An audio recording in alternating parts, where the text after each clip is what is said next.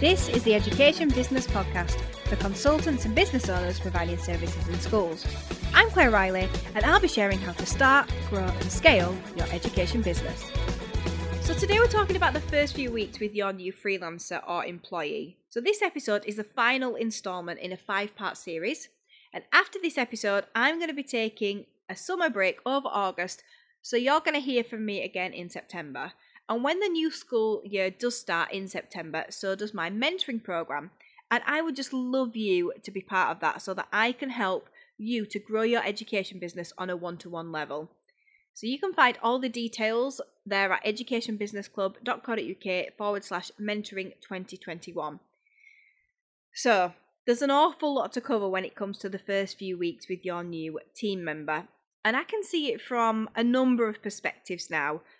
So I can see it from when it's your first, but also when you've already got a team. So I'm going to try and cover both elements so that it's as useful as possible. So I've got eight ideas to share with you. So let's go. Number one, you need to set a big chunk of time aside. So I've already alluded to this in previous episodes, but getting a team member is going to be a big time drain at first. But I want you to think of it as when you did your first few years in teaching, if you've been a teacher. So you go all in on your resources and your planning in the hope that the subsequent years it'll be easier, and then you pray that you get to stay in the same year group. And so this is the same, but you get to control which year group you're in, and hopefully it's the same. But it's worth putting the effort in now for it to feel easier later on. So you're going to have to schedule some time for this training, this development, this mentoring for the first six months at least. But after that, things are going to feel a lot easier. Number two, create an induction timetable. So you want them to feel like you are really organized, that you've really prepared for their arrival, and that you're really committed to setting them up for success. And this is something that I really got wrong at first. So it was all about teaching them tasks and not about them feeling the culture and the values and learning about where we'd come from and where we were going. I just didn't spend enough time with them. I didn't have any training videos, so really I should have been with them 100%, but I wasn't because they worked remotely. And I didn't, you know, I just wanted to carry on with my own work. So now we have this induction timetable um, that is bespoke for every member of staff, but obviously we've got the um, we've got the fundamentals that are in there. And so we create it and then we give it to them so they can see what they're going to be doing. So sometimes a timetable is a week long, sometimes it's two weeks long, depending on the role. And um, it, you know, induction does extend past those two weeks, but the first two weeks having a timetable is really helpful for, for both you and them. So it includes things like meetings across the teams, or if this is just you, then it'll just be with you. So at Classroom Secret, everyone meets the directors, and you know they meet us separately. Um, so I don't meet them with Ed; I meet them separate to that. And when I meet them, I've got a very um specific message. I've got three points to it really, and these are the three points that I have for my new starters. One, I'm available to you, and you can message me, and I will reply. Because some people hear the title CEO and think, "Oh my word, I can never speak to her." And and and it's very strange when um we do meet for the first time and I can sense that they're uncomfortable because I'm a CEO and I'm like, listen, it's just it's a title. I feel uncomfortable that they feel uncomfortable. Um the second thing is that personal development is super important here and I live and breathe it. And the third thing that I say is that you can be what you want to be here if you really want it. People create their own roles at Classroom Secrets. So I'm already starting to instill inspiration, talk about the culture here at Classroom Secrets, and let them know what I am all about and what the company's all about. So, other things you can include in your induction timetable as well, which we do daily catch ups with their line manager if you've if you've got a team, um, time in different departments. So it might be that you want to just show them some other things that they're not going to do so they can see how it all fits together. The company story, like how did the company start? What was your vision for it? shadowing um, for work that they are going to be doing, training videos on their area as well as company wide ones. So if it's just your first team member, it just means that training videos on on the how to do things and also training videos on who we are as a company. And then also time to read the employee handbook. So you might not even have one yet, but a good HR company can help you out with that, no problem. So in some departments, like the production department at Classroom Secrets, they also get a buddy to work with for the foreseeable. So it's not a job that you can learn in a few short weeks, even though you might start doing the doing. You're going to need somebody to help you, and that buddy mentors them to become more independent, which is what we're aiming for.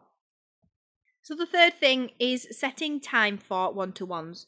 So it doesn't have to be this formal meeting. But what I want you to do is research one to one meetings and start thinking about how you want to run them. And not just what you want to do, it's what will benefit your team member and what will benefit your business. So you have three things to think about there what you like, what will benefit the business, and what will benefit the team member. One thing I've realized over the last two years probably is that my team really crave my time. And when I do give it to them, great things happen. And it's such a balance as well because obviously I want to be off doing my own things. I've got my own work to do. I've started a second company. So it, it's striking that balance, but it is a really important thing to do. So to blow my own trumpet here, which I do find really uncomfortable, I know that I'm a great cheerleader. So I ask the uncomfortable questions to make people think. So this I do this in the team, but I also do this when I'm mentoring clients, which is one of the reasons why I wanted to mentor clients because I know that I'm great at cheerleading people to grow the businesses or be something else or um, find a new career path or be what they want to be. So I reassure people that I believe in bigger things for them. And I let them know that all that I see is opportunity presenting itself to them in all directions. There are just hundreds of doors to explore. That's it's just in me. Opportunity is one of my big values. So to me, those sessions are not about what they're doing. So it's not task orientated. We don't have a one to one to find out what they've been doing. It's about who they can be and you showing that you believe in them to become who they want to be. And also you modeling becoming someone better every single day to inspire them that it's possible. And I know that sounds like, oh my word, that's so big, but that's being a leader. Um and and taking people with you on a journey. Number four, have training ready. So just as with the induction, you need to have things in place, especially if you want it to run smoothly. So having standard operating procedures in place is great, but just handing them over isn't going to cut it. So if you want them to be successful, then you need to them to feel really clear on what it is that they're going to be doing. So as I've mentioned before, have videos about the company vision, how you got to where you are, have videos on how to do simple tasks. Maybe subscribe to a learning platform or something and you want them to learn things from there as well make sure that your training is really effective. So don't have boring parts where you're waiting an age for the screen to load. What I do is I create very short videos that can be sequenced together in a pathway on a specific task. So why do I create really short videos? It's because it reduces the number of takes because I don't have to like do 20 minutes and think, oh, I did that wrong and want to do it again to make it professional. It's easier if your colleague wants to refer back to something and they can just it's easy for them to take notes as well. When a process changes, the whole thing doesn't need refilming. And because it's short, it keeps people's attention span. So really think about your training. Okay, number five. Consider how you're going to approach new tasks with your team member. So, how are you going to move them from you giving all the instructions to them being able to think and act for themselves? So the the first few weeks I feel are critical for someone knowing how much they can lean on you, and you don't want it to be overbalanced either way.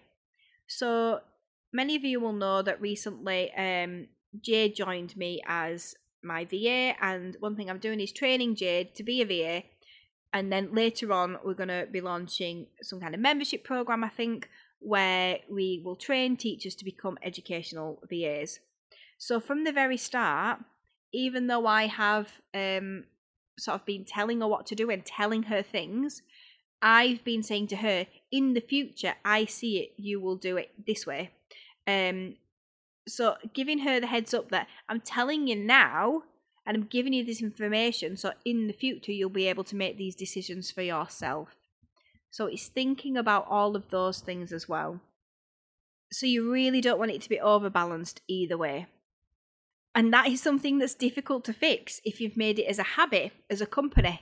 Believe me, I know this from experience. It's it's tricky to move through when you've already made it a habit of over reliance on a manager or or the leader because you're not um, helping people to think for themselves and be able to make their own decisions. So it's going to require some serious thought and maybe rethinking once the person started when you can see how quickly they pick things up and how they work and how much of the right kind of initiative that they've actually got. But think about what are the steps in between being fully reliant on you and being independent. Well, think about when you will spot check their work and what you're actually going to check. Because sometimes we just think, all right, that's it, they can do it now. But it has to be a gradual process. I need you to think of 1% gradual gains rather than one day it's on and the next day it's off. It just doesn't work like that. So make sure that you're always giving them feedback as well, good and bad. Give it straight away and be clear about what you want them to implement from that feedback on the next piece of work. So there has to be an element at the beginning of you know, telling them what to do and how to do it when they don't know. But as they gain more experience, we really want to edge them further away so that they can be more independent and then you can get on with your job or do the big entrepreneur things that you need to be doing. It might be looking at a new product, it might be looking at a new sales area, but they've come in to help you and you need to not feel like you're doing their job as well as your own. So sometimes Classroom Secrets, we work to a rule of three when it comes to making decisions about new things. So step one might be a colleague asks if they can do it. Um, and then the second time around, they know that the answer was yes before, so they just inform you. They say, Well, I'm doing this. And this is so that you can intervene if there is a need to. Or you can say, Oh, fine, thanks for letting me know. The third time is that they just get on with it and they make decision themselves based on their experience of steps one and two but they usually tell you that they've done it so that you know. And then after that, it's business as usual, BAU we call it. Um, and you don't need to know about it because you know that they are fine with making that decision. So, managing the road to a colleague's independence was something that I just did not do very well for a long time. I feel like I say that a lot. I didn't do it well, and now this is how I do it this is my way of, of teaching you how to um, avoid some of the mistakes I've made. I was very tired and very stressed over it.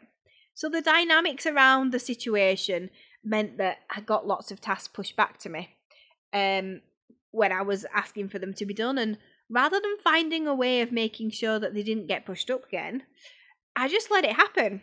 And even though I felt this way, I still didn't record video training at this point, and I should have really, so that I could have directed them to the training when they interrupted me or before I ended up doing it for them.